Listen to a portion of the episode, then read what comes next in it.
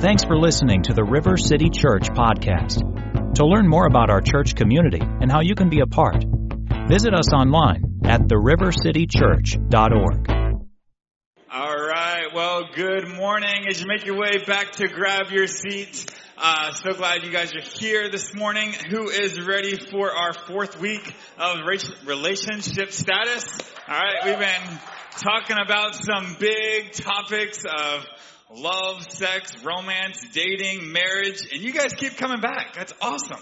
We haven't scared you guys away. So, uh, been some really, really big topics. Um, but before, hey, before we jump into uh, the topic for today, I want to ask you guys a question.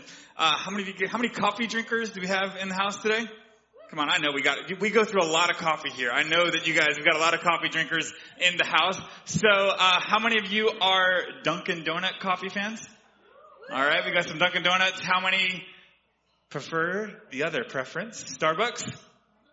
All right. Wow. Just, just, okay. So, all right. So, uh, I, I am a, a Starbucks fan. This is one I drink. Uh, Heather, who works at the church here, she is a Dunkin' Donuts fan. So it works out really well is when I get a gift card from Dunkin' Donuts, I give it to her. When she gets a gift card to Starbucks, she gives it to me. And we, we trade off. She has no idea even how to order coffee at Starbucks. But that's alright. And we, so we, we have different, we have different views and different opinions. In fact, she uses this computer called a PC. I don't even know what that is. I'm more of the Apple guy. She uses a phone called an Android, and we're always trying to convince each other that the other person's option is better and our preference is better. And I say all of that to say, like, hey, what? We have difference of opinions, but we still work together well. And we still, we still, we still put that, we still always trying to convince each other of that, but we, we work together well. And today I'm going to hit on some topics that some people are going to have some very different opinions on. And we're not trying to shut down your opinions, but I just want to share from what I view from God's word. And uh, and and as I've even try, as a preparation for this, I even spent a lot of time even listening and reading stuff of people that have different opinions than I do. And so with that said, I want to uh, jump into our, our series. We, have started in this passage and we keep on coming back to it in 1 Corinthians chapter 6, verse 9 through 11. As I read through it and you go, hmm, I wonder what they keep on talking about the sermon, what we're praying about today. Let's see if we can pick it out, what we're talking about today. So it says this, don't you realize that those who do wrong will not inherit the kingdom of God? Don't fool yourself. Those who indulge in sexual sin or worship idols or commit adultery or male prostitutes or practice homosexuality or, or are thieves or greedy people or drunkards or abusive or cheat people, none of these will inherit the kingdom of God. Here's the great news.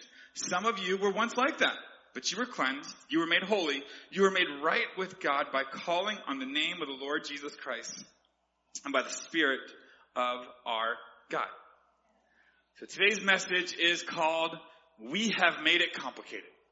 We have made it complicated. You want to write that down in your notes if you got those on your way in? So we have, you know, there's on that status line. You, you can say, what is your status? It's complicated. A lot of people say, well, well, we have made some things talk, complicated. And I want to talk about something. We've read this passage almost every week of this, these last four weeks. Uh, and there's something that's kind of stood out to you. Maybe you've noticed it, maybe you've not. And it's that line that right there that says, those that practice homosexuality.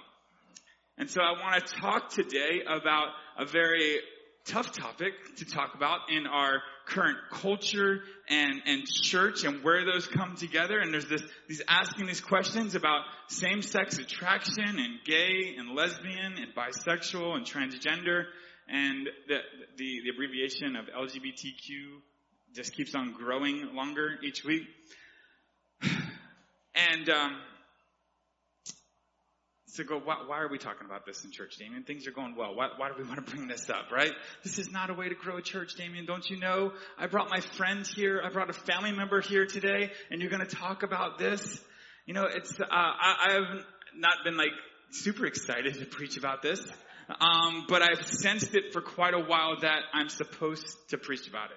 And it keeps on coming back to me, keeps on coming back to me over and over of just what I'm seeing uh, and hearing. And even just a few weeks ago, I was uh, in a Starbucks because that's where I drink coffee at.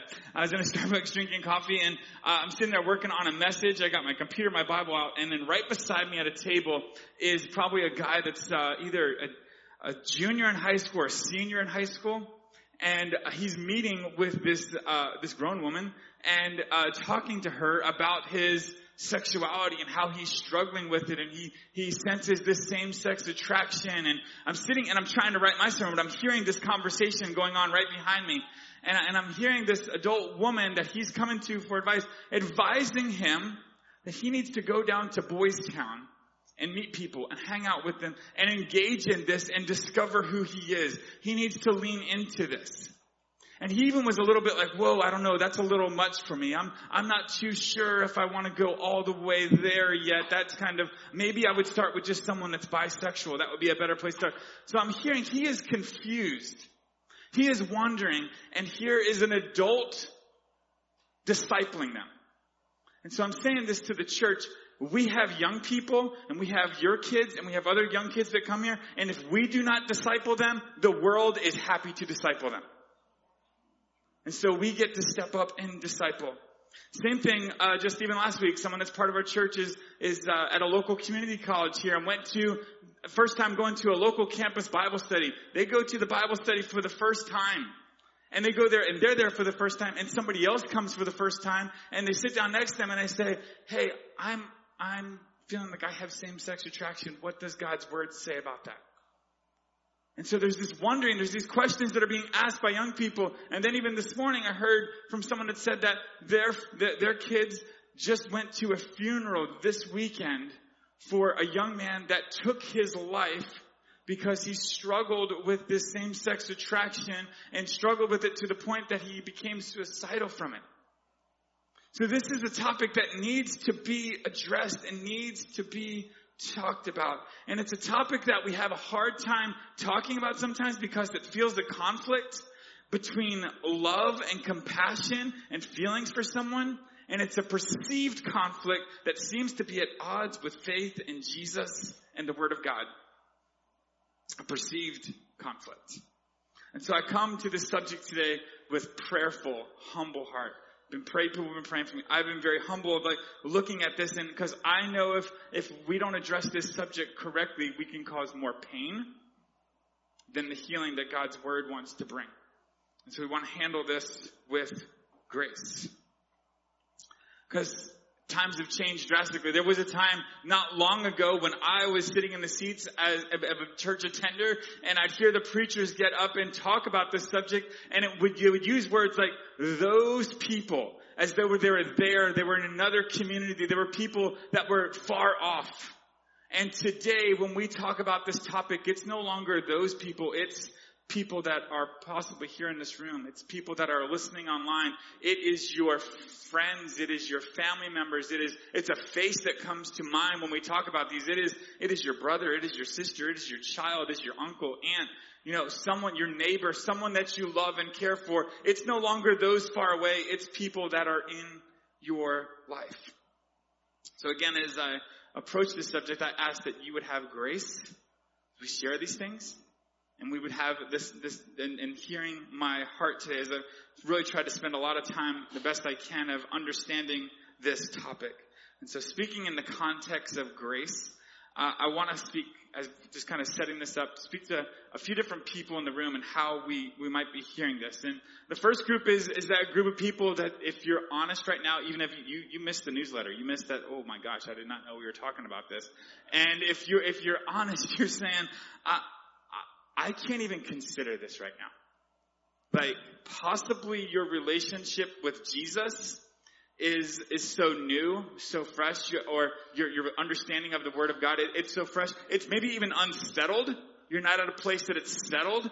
And if you hear this, you, uh, you really sense that it would put, cause you to not lean in, but pull away. And if that's you, I, I want you to hear that I am grateful. I am happy you are here. What we say all the time, leading people from where they are to where God wants them to be, all different places of the journey. But if this topic is too, too big, if it's going to cause you to pull away from Jesus, I want you to remember first off that sexual ethics are not the center of Christianity. C.S. Lewis said it so beautifully in Mere Christianity. He's opening up this chapter about sexual ethics and he says this on the screen. He says, does the biblical teaching on sexuality bother you? Well then punt it for a while. Because the center of Christianity is not sexual ethics, but it, the cross and lordship of Jesus are. That is the center of it. And so I just want to say, if you need to punt this for a while, in a moment I'm going to pray one more time for a message, and if you need to punt this for a while, there is no judge, if you, you can just slip out the back and go, you know what? I, I, and I would take that as you're not, you're not shutting down the conversation, you're just saying we'll have the conversation another day. Because I'm more, I'm more interested in you knowing who Jesus is first and not letting these become a stumbling block for you. Alright? There's another group of people that you, you believe this is wrong, but you believe it is wrong for the wrong reasons. Or you don't even know why you believe it is wrong. And, and your, your, your position is more characterized by bigotry and intolerance than it is the compassion Christian conviction. And I want you to be challenged today to view this, to rethink this in terms of the gospel. So that's another group of us. There's another group that your mind is made up already coming in here today, and it doesn't matter what I say, it doesn't matter what scriptures I read from. You, have already made up that mind, your mind, and I don't know what that is, of what's led you there. Maybe it is someone that you love and care for that, that is walking through this. Maybe it is, is yourself. And today I just want to challenge you as you sit here and listen to this that you'd be open to just hearing what God's word wants to say and, and open to hearing a different opinion than yours. I think that's for all of us to open and hear from a different opinion. And then there's one more group that would say, I don't want to talk about this because the truth is you don't want to make a decision. It's more convenient not to have a stance, you think, for yourself on this situation. Maybe you feel caught between the friend, a friend in the Bible. Maybe you feel between, caught between someone that you love and care for and your faith and, and, and you'd rather avoid it. And I would just say that sometimes that's actually doing more harm to this person because you're, this, this issue that's so important to them, you're sending a message that you're not going to even spend time to figure out what you believe on it and stand on it. So, I'm going to pray one more time and we're going to dive into this. So, Lord Jesus, I thank you so much for the many prayers that have gone into this, Lord. I thank you for the songs that we sang today, Lord, that you make us brave.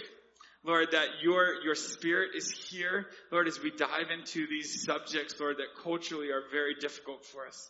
So God, one more time, we ask for your grace in this room. People of all different views and different perspectives, Lord, that we would hear what you have to say more than what Damien has to say. And it's in Jesus' name we pray. Amen. Amen.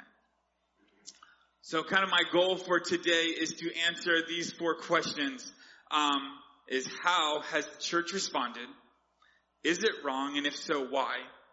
What do I do if this is me?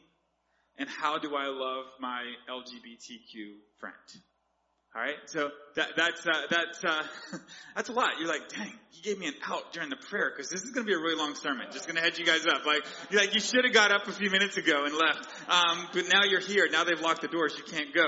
Um, and so this, there's a lot to cover here. And so first, I, I want to start with a little bit of, of understanding of of the history of church and the history of this this movement and and some things that we maybe got wrong on this. And um, because the fact is this, this, this topic like came on really quick, really, really fast, and unfortunately the church was unprepared for it. It didn't know how to approach this topic, so we made some pretty big mistakes. So historically, I want to show first off is that on uh, December 21st, 1996, the year I graduated from high school, President uh, Bill Clinton signed the Defense of Marriage Act. Okay, I just want to like step back and like see like this is not just the church that has changed views and struggled with this. Talking, Bill Clinton signed the, the, the, what that is, that was the federal defining of marriage as a union between one man and one woman. And it allowed the, the allowed the states to refuse a recognized same-sex marriage that was granted illegally in another state. So if a, a, couple got married that were same sex in one state and they moved to another place, this state could refuse to accept it. That's what this, this DOMA was signed and put into act there. Alright, so that's 1996. Then like, it moves so quickly that then Barack Obama, when he's in office, he, he issued the bathroom bill in 20, 2016, which, which like, there was this like, from the, the White House was directing schools to allow students to use restrooms and locker rooms that match their gender identities and clinging to federal laws to protect those, those, those students from gender discrimination. So then that was, next year was Trump came in and he receded those Obama rules on the transgender student bathroom usage. So you see that this has been growing and it's going back and forth and there's a lot of conflict between us. And so I share that not just to say it's not just a church thing, it's, it's our nation, it's our culture that this is moving so fast. Again, just a few more numbers here. In 2003, Pew Research did a, did a, did a, uh, a research project on this and they said 58% of Americans in 2003 opposed uh, same-sex marriage. Alright? and just 33% were in favor, 9% undecided. 2013, they did the same, the same uh, statistic check there, and so 49% now supporting same-sex marriage, and 44 opposing it, now down to 7% undecided. The newest research shows that they just they just polled millennials, those people born between uh, that between uh, since 1980, they're about 18 to 32 years old, that 70% of millennials view favor of same-sex marriage and, and views of this whole entire topic that we're talking about today. There's many reasons that I could jump into culture. That would be a whole other hour there of talking about the influence of the culture that they've been, what they've been exposed to and how it's changed mindsets of this current generation, but also this current generation of how they view truth. And, and I'm right on the cusp of that, of like, of viewing truth as relative, as like you believe what you believe and I believe what I believe and we won't hurt anybody and, and, and I, and this idea of I am my own authority is a really a big change that has happened. And this is where we, we, as we're going to see as we come into the Word of God, is that I am no longer my authority, but I come under the authority by my choice, under the authority of Jesus Christ. So, alright, so through all of these quick changing things that are happening in our culture, um, and, and people are feeling like people start to view the church as we fall into two different categories as the world views us, the church, on this topic. We are either uh, uh, affirming or alienation. And, and for, for, for much of the church's first response it was one of alienation. Like we kind of pushed back and we made big mistakes because of, because of fear, because of lack of understanding, because of even lack of compassion. And, and, and we made it this big sin and, and many people that struggled with it and when they opened up with it, they're like, oh, let us just pray the gay away and let us send you to gay camp and, and, and, and just, or don't come back here until you fixed yourself or until you've learned to hide this. And so that, that was the first response and uh, of the, these, of like the alienation. It was like pushing them away. And one other thing that I think the church just kind of got mixed up and confused along the way is, again, we live under the lordship and kingship, kingdom of Jesus Christ. And so we have an authority over us and a, and a moral compass that comes from the word of God. And so often we mix and blur the lines that we want to call people that don't live under the lordship of Jesus Christ to live like they're under the lordship of Jesus Christ. That makes sense? We want to kind of, we want to tell people that are not Christians to live as Christians. And so we, we, we make this mistakes and it gets very confusing in the political world that even what we're facing now. So we fell into two groups of either affirmation or alienation. And so, you know, we're either viewed as Westboro Baptist Church, you know, they're holding our signs and, and picketing and being hateful, or the other ones of like God still speaks and, and full affirmation. And I look at those two and I go, uh, do I have to pick? Like, I don't fit in either one of those, okay? I, like, what, what does that look like for, for me? And so I want to present a, a third option. A third option is what Jesus is. Alright? Because Jesus is awesome.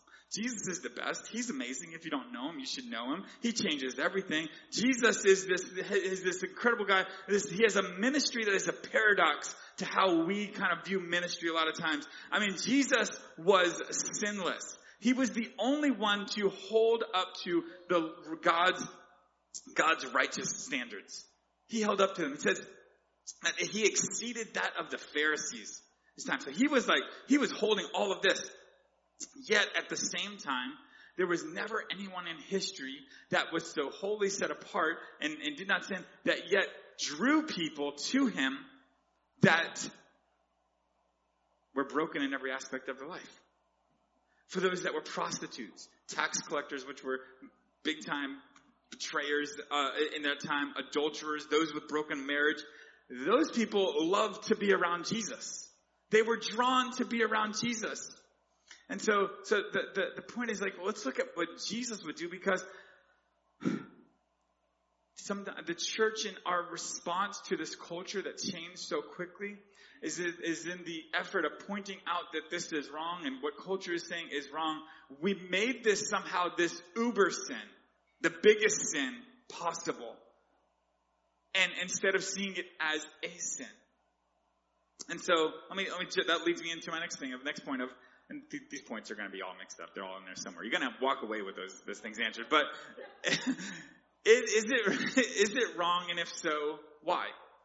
Well, there, there's, there's six passages in the Bible, in the scripture, that direct, that talk directly about that. And you go, man, in comparison to all the verses in here, that's not very many.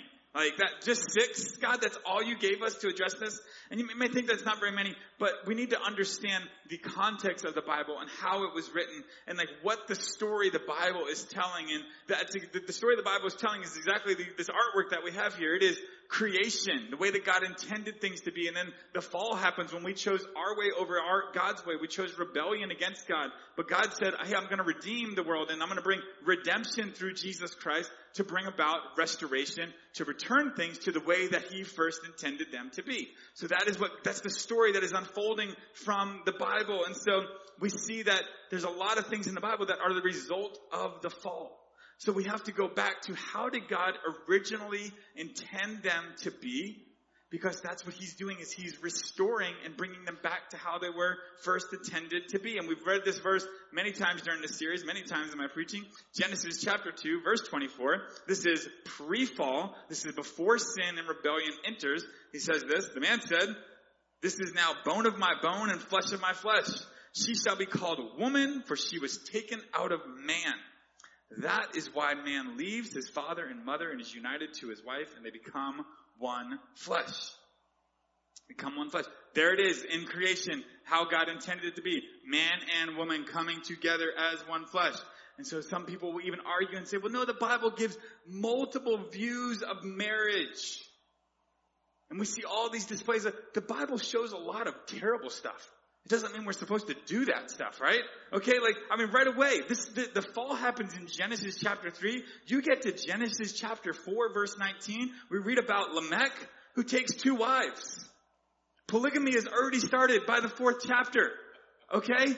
And that is not like saying, oh, this is what God intended. No, it is, the Bible is showing us this is the result of the hardening of sin and rebellion against God that we are making up new ways to sin. That that was not God's intent. It was our, our, and other social evils are like what we are creating. That was not what God gave as marriage. Alright? And then we go, and other people argue like, well, Jesus never spoke about it. Jesus never spoke about it. Well, um, Jesus did affirm that creation story that we just talked about there. We've talked about that in the previous weeks here. That he affirmed that in, Matt, in Mark chapter 10 verse 6. He picks that up. You want to write that down? And so about the man and woman coming together, Jesus affirmed the Mosaic law that showed that, that declared that sexual, sexual acts were to be permissible between a man and a woman in a covenant of marriage. So Jesus uplifted that and we go, well, how come Jesus just didn't come out and say, don't do this, don't do that, don't do this, and this is the list?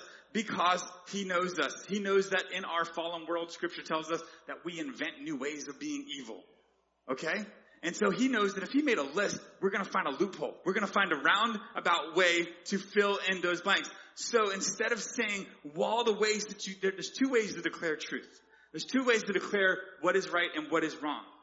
And, and you can list every variable possibility of the wrong, or you can simply affirm what is the right. Okay, you and I go to the parking lot after church, and you go, Damien, which car is yours? I have two ways I can answer that question. That car's not mine, that car's not mine, that car's not mine, that car's not mine, that car's not mine, that car's not mine, that car's not mine, that car's not mine.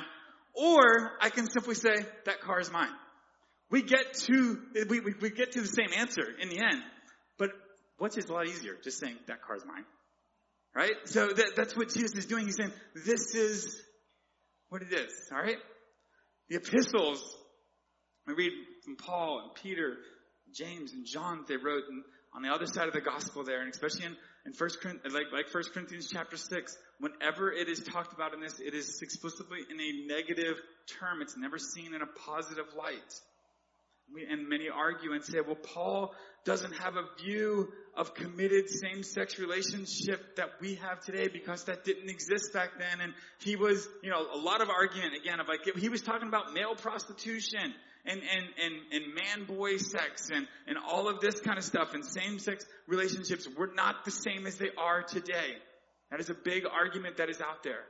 But again, outside of Christian teaching, outside of Christian theology is, I meant to have a slide up there for this, but historian uh, Thomas Hubbard, who actually teaches at uh, uh, Baylor University, um, not a Christian, wrote a definitive work on homosexuality in the ancient world.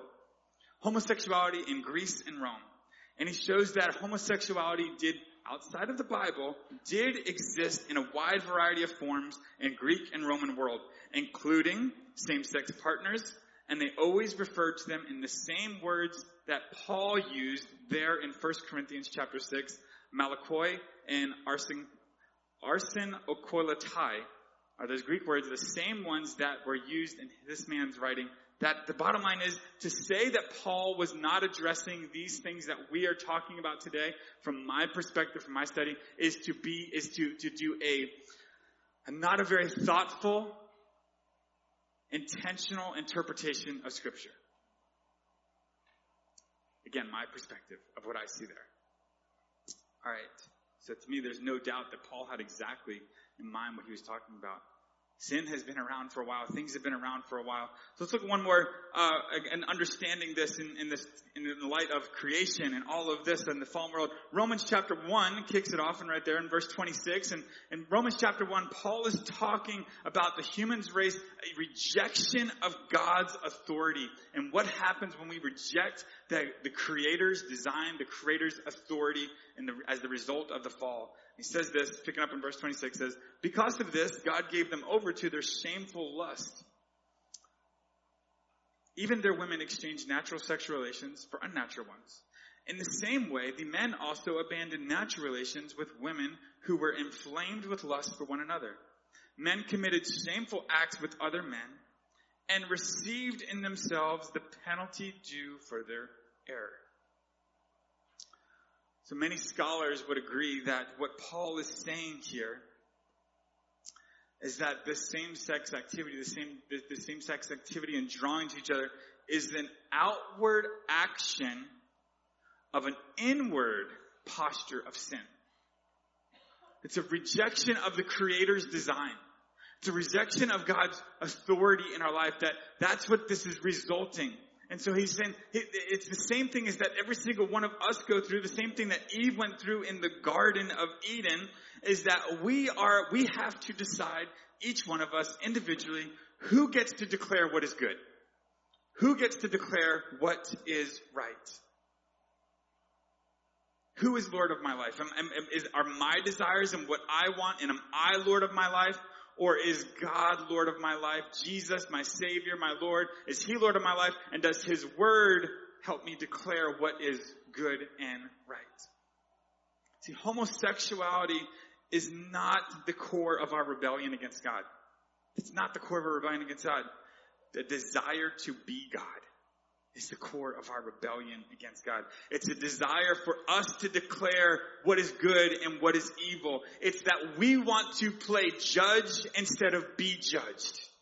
It's a desire to use God's creation for my own gratification. This falls for all of us in every area of our life, and especially in these sexual, sexual areas of sexual morality, of using God's creation for my own gratification rather than to be pleasing for His glory and His purposes. Paul goes on and says in Romans, says it is it, it, it says it is unnatural. It's unnatural. Yet today, and I say this with a heart of compassion, so many people say, but it feels natural to me.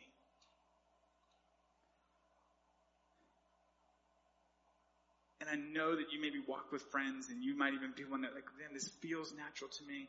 But if we back up and see what Paul is saying, he's saying that's exactly it. That is the core of what Paul is saying. Just because something feels natural doesn't make it right. We are falling, we are living in a fallen world. We have our things of, we, we have lived in rejection, rebellion against God, so we don't just follow our instincts. You know? Yeah, that, that, that thing of following your, I mean, if you just follow your instincts. Listen to this guy, he said he was in his exercise class, one of those spin classes, and teachers like going, and they're pedaling and pedaling, and he's like, go for it, go. and she starts like cheering him on, he's like, just follow your instincts. And he's like, no, that's how people end up in jail. That's how bad things happen. If we just follow our instincts, like, no, there's some, there's some things that are instinctively inside of me that are not good. Right?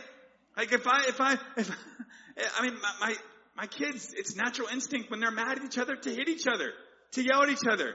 I don't, I, that, that's not right. That's, that, but they're, they're drawn to that. Just because it, I feel like hitting my brother doesn't mean it's right, right? Or just because, I, what if I come home and say, Nancy, like, man, I just naturally, I'm attracted to other women. I just am. And so, uh, to be genuine to me, can, can I go date some other women?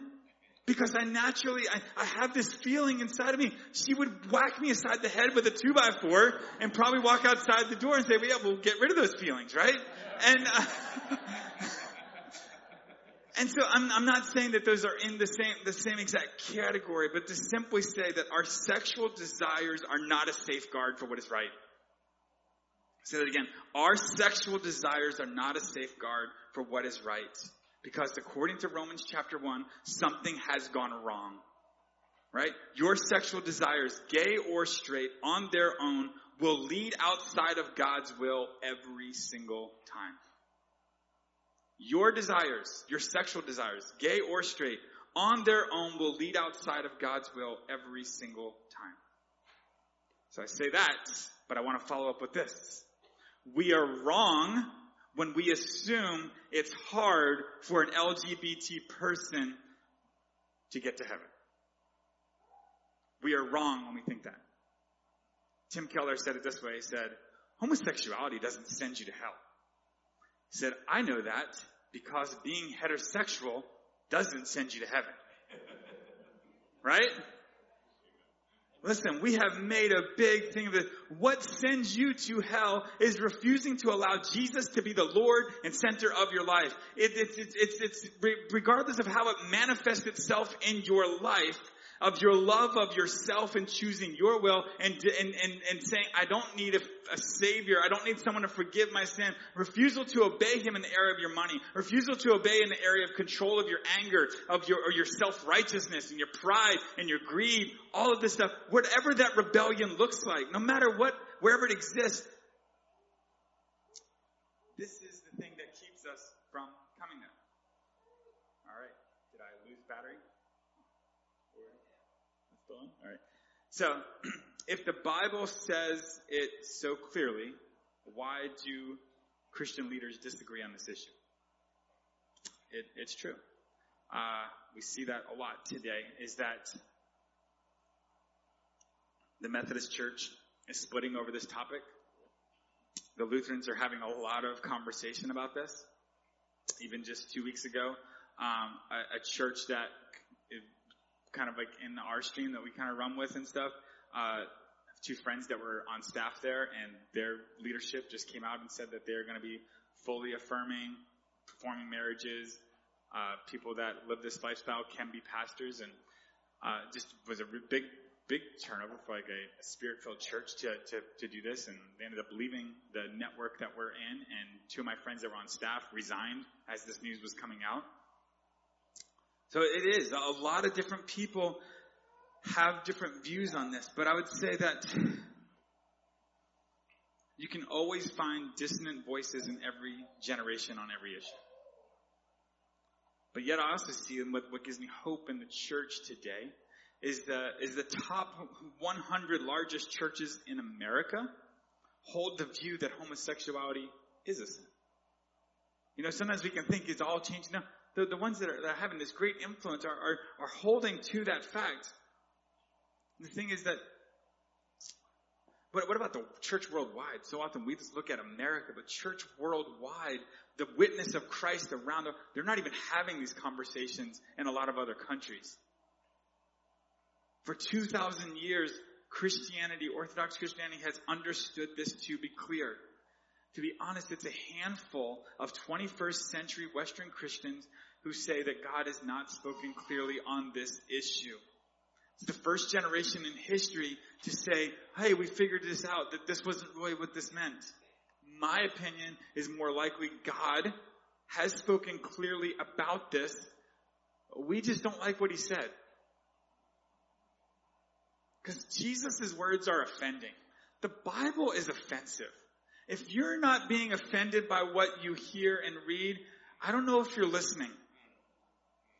Because every generation has to choose whether we are going to have our allegiance with culture or with our Savior, with Lord Jesus Christ. Are we going to go with what is shifting in culture all the time? Are we going to stand upon the Word of God and what He has said?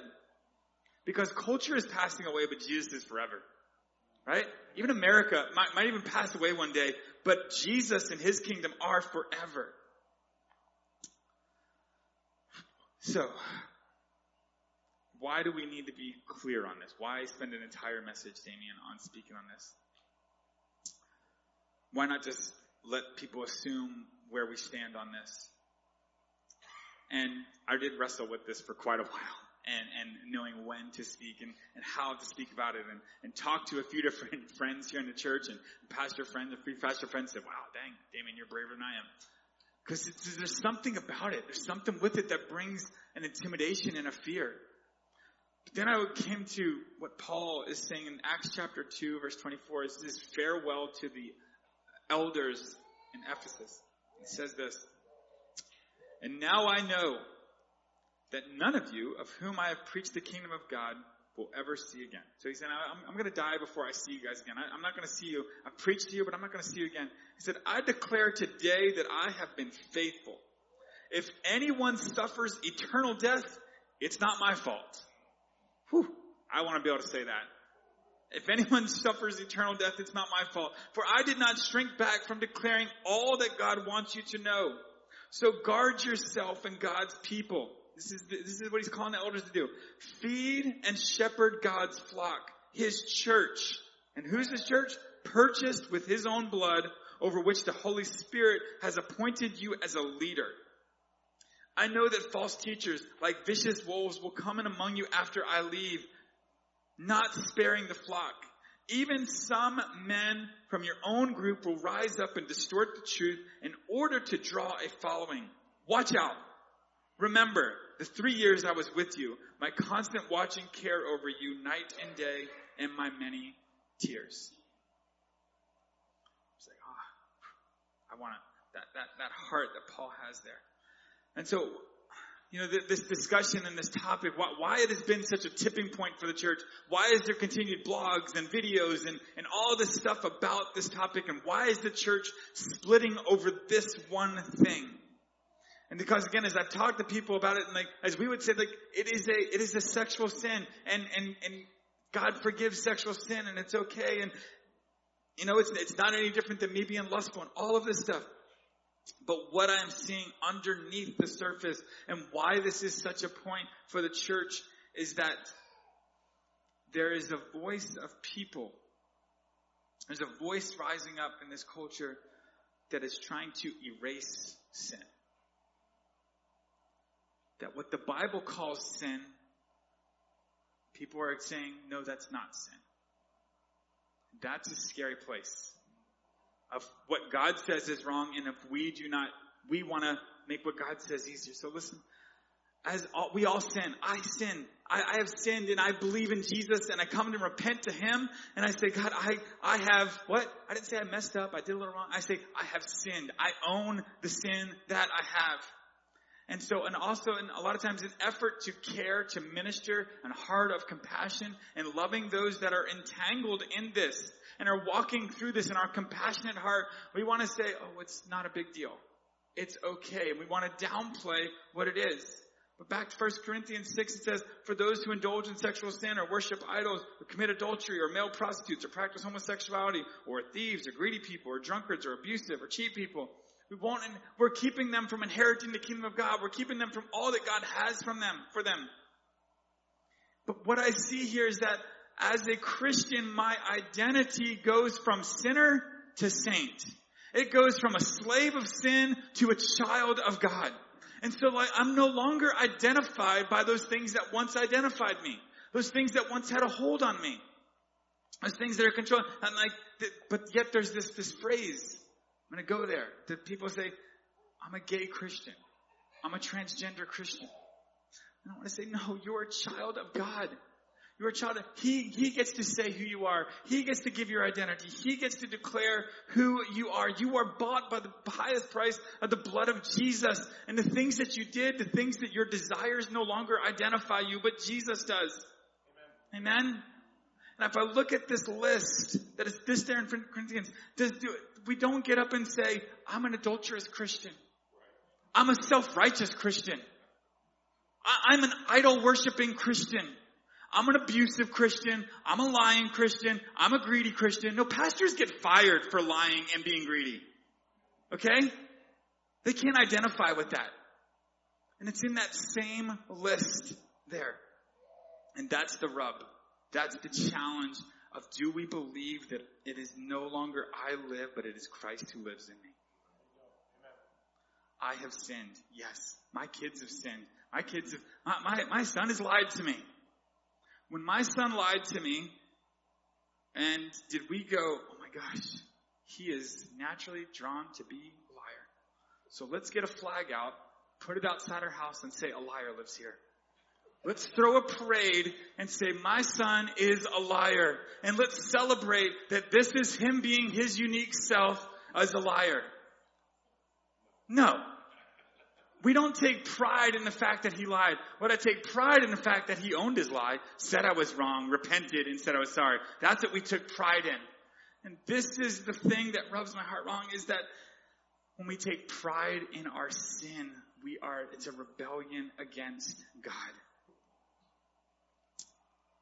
But again, I want to come back and say, we are wrong when we think same-sex behavior is fundamentally different than any other sin. Our confu- and our confu- the church in our confusion of understanding this has wondered how to address this, and we've made such a point of it that it almost came off as an unforgivable sin. Not true. Not true at all. No, the truth is that repentance for a straight person, for a gay person, for a white person, for a black person, for a rich person, for a poor person, for whatever you want to be in this part of the world, in, in Africa, in Asia, wherever is this, is that we have to see that we have been in rebellion. Say, God, I am sorry for elevating my desires over your will, for, for attempting to define my identity apart from your design from me, and seeking satisfaction from self-fulfillment rather than giving you glory. And God, I want to now recognize you, Lord Jesus, as the forgiver of my sin and the Lord of my life, so I turn over control to you. No matter what our, that's what, that's what it looks like for all of us. That's what it looks like for all of us. We all come to Jesus the same way. And the thing about Jesus, He comes to all sinners the same way. He comes to each and every one of us. And so that's where the church and how we should act is that we should love, interact, invite, love, and care those that are LGBTQ the same as Jesus did, saying, we love you. God loves you. We're here for you. We want to give grace to you. We want to come in the spirit of grace. And that means on issues that someone disagrees with you on, you, and, and it comes out, we don't push them away, we draw them close. We don't push people away that have different, here's a statement, we have to love our gay neighbor more than we love our position on sexual morality. Amen. We have to love them. And that's where it hits a lot of us as a church is we want to guard, we want to hide, we want to protect. I'm not saying you change your convictions. I'm saying that your relationship with them must not be contingent upon them agreeing with you. It must not be contingent upon them agreeing with you. Because like Jesus himself did not bend on God's righteousness and law. But whenever they were in conflict, rather than crushing the person, what did Jesus do? He himself was crushed on their behalf. And that's what we want people to know is that Jesus was crushed on their behalf. We say we love you more than I love being right on this. Even if you don't ever see things my way, I'm gonna keep on bringing you close. I'm gonna keep on being committed to you and loving and caring for you. And that's where the church has failed pretty big in living out the ministry of Jesus in these ways. I believe that the church ought to be the safest place for a teenager to come out and say they have same-sex attraction. Are we okay with that? of them being, this is where I'm at. Sinners were always safe around Jesus, revealing their stuff. But somehow on the way, church has not been okay with that.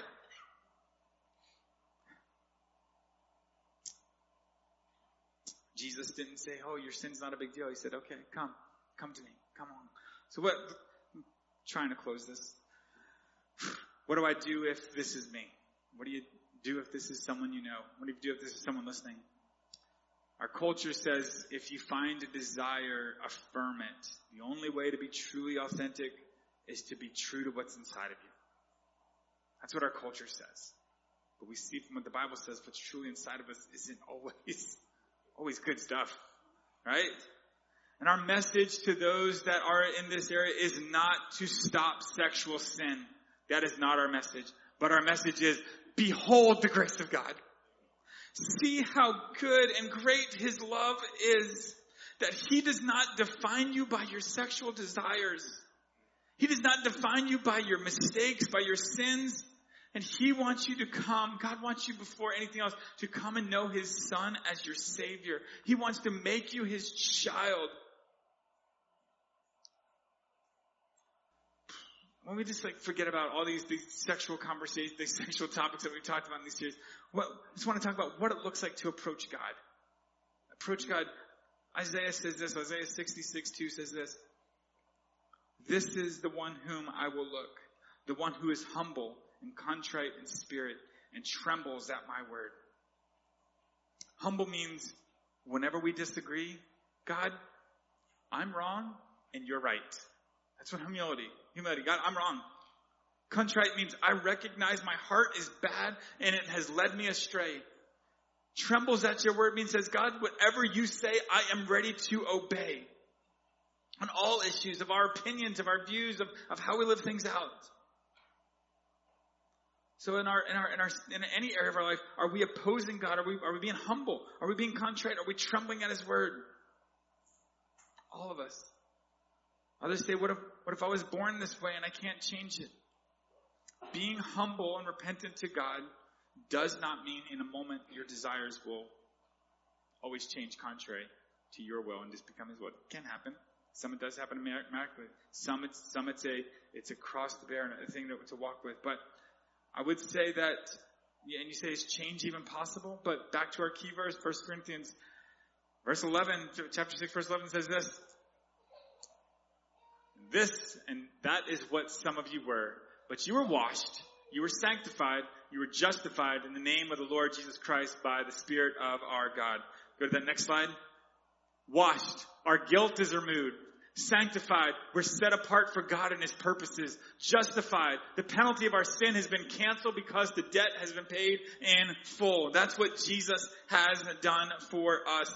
God does not accept you based on having right desires or wrong desires and all that. He accepts you based on the work of Jesus Christ done on your behalf. God's not, he's, he's not gonna ever stop loving you in your darkest moment, in your darkest desire, the team can make their way up here. I just want to share a few more verses as we, as we close and we're going to sing one more song together. Jesus says, on the cross, I took everything. Took everything so you could become acceptable before Him.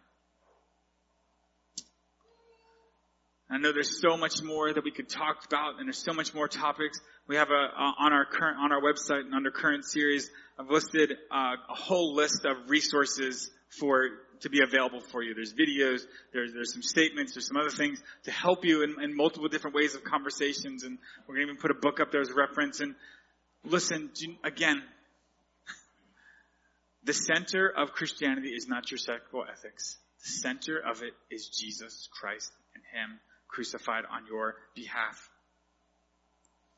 So Jesus says when we come to Him humbly, humbly and confess our sins, that grace rolls down like a flood over our lives and it changes everything. Matthew 11, 28 says this, says, come to me, all you who are weary and burdened, and I will give you rest.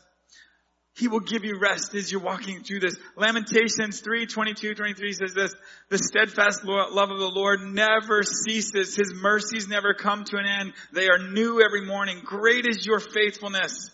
Psalms 103 says this, for as high as the heavens are above the earth, so great is his loving devotion for those who fear him. As far as the east is from the west, so far has he removed our transgressions from us. The thing about walking with Jesus and inviting him into your life and into your heart is that he just wants to meet you where you are. He wants you to meet you where you are, come to trust, come to know him, and all these other things. He's like, just walk with me. And as you walk with him and as you invite him in, this amazing thing happens. His desires become your desires. And it's, it's, it's like hard to explain. But as you walk with Jesus, as you read His Word, as you talk with Him, His desires simply become your desires. If you allow Him to speak, and, and He'll walk with you and He'll talk with you through all of those things. So if you guys will stand with me, we're going to sing an old song called Great is Thy Faithfulness. Because the heart of today is, as we talk about these complex issues, and thank you guys for staying through this. I know it's uncomfortable. I know it's this one that, that feels, we don't know where to, to, to hold this and, and how to, how to hold this with our love for people and our trust in the Word of God and in our current culture, but believe that God wants to just do a work in our lives today of just like speaking. So Lord Jesus, Lord, as we look to your faithfulness again today, Lord, Lord, I just want to pray over hearts, Lord Jesus, Lord, that, that as they heard this message go forth, Lord, with much prayer and fear and just carefulness, Lord, that they heard your heart, Lord. That you are faithful, that you are true. Lord, that there is nothing that we can do, Lord Jesus, that you're not willing to come and forgive and draw us near. So Lord, we just want to remember your faithfulness and that you'll meet each one of us where we are. We thank you for it. In Jesus' name. Thanks for listening to the River City Church podcast. We'd love to hear how God is using River City Church to minister and impact lives. If you have a story to share of how God is moving in your life, send an email to amen at therivercitychurch.org. If you'd like to support our mission financially so we can continue to share messages just like these, you can give online at therivercitychurch.org slash give.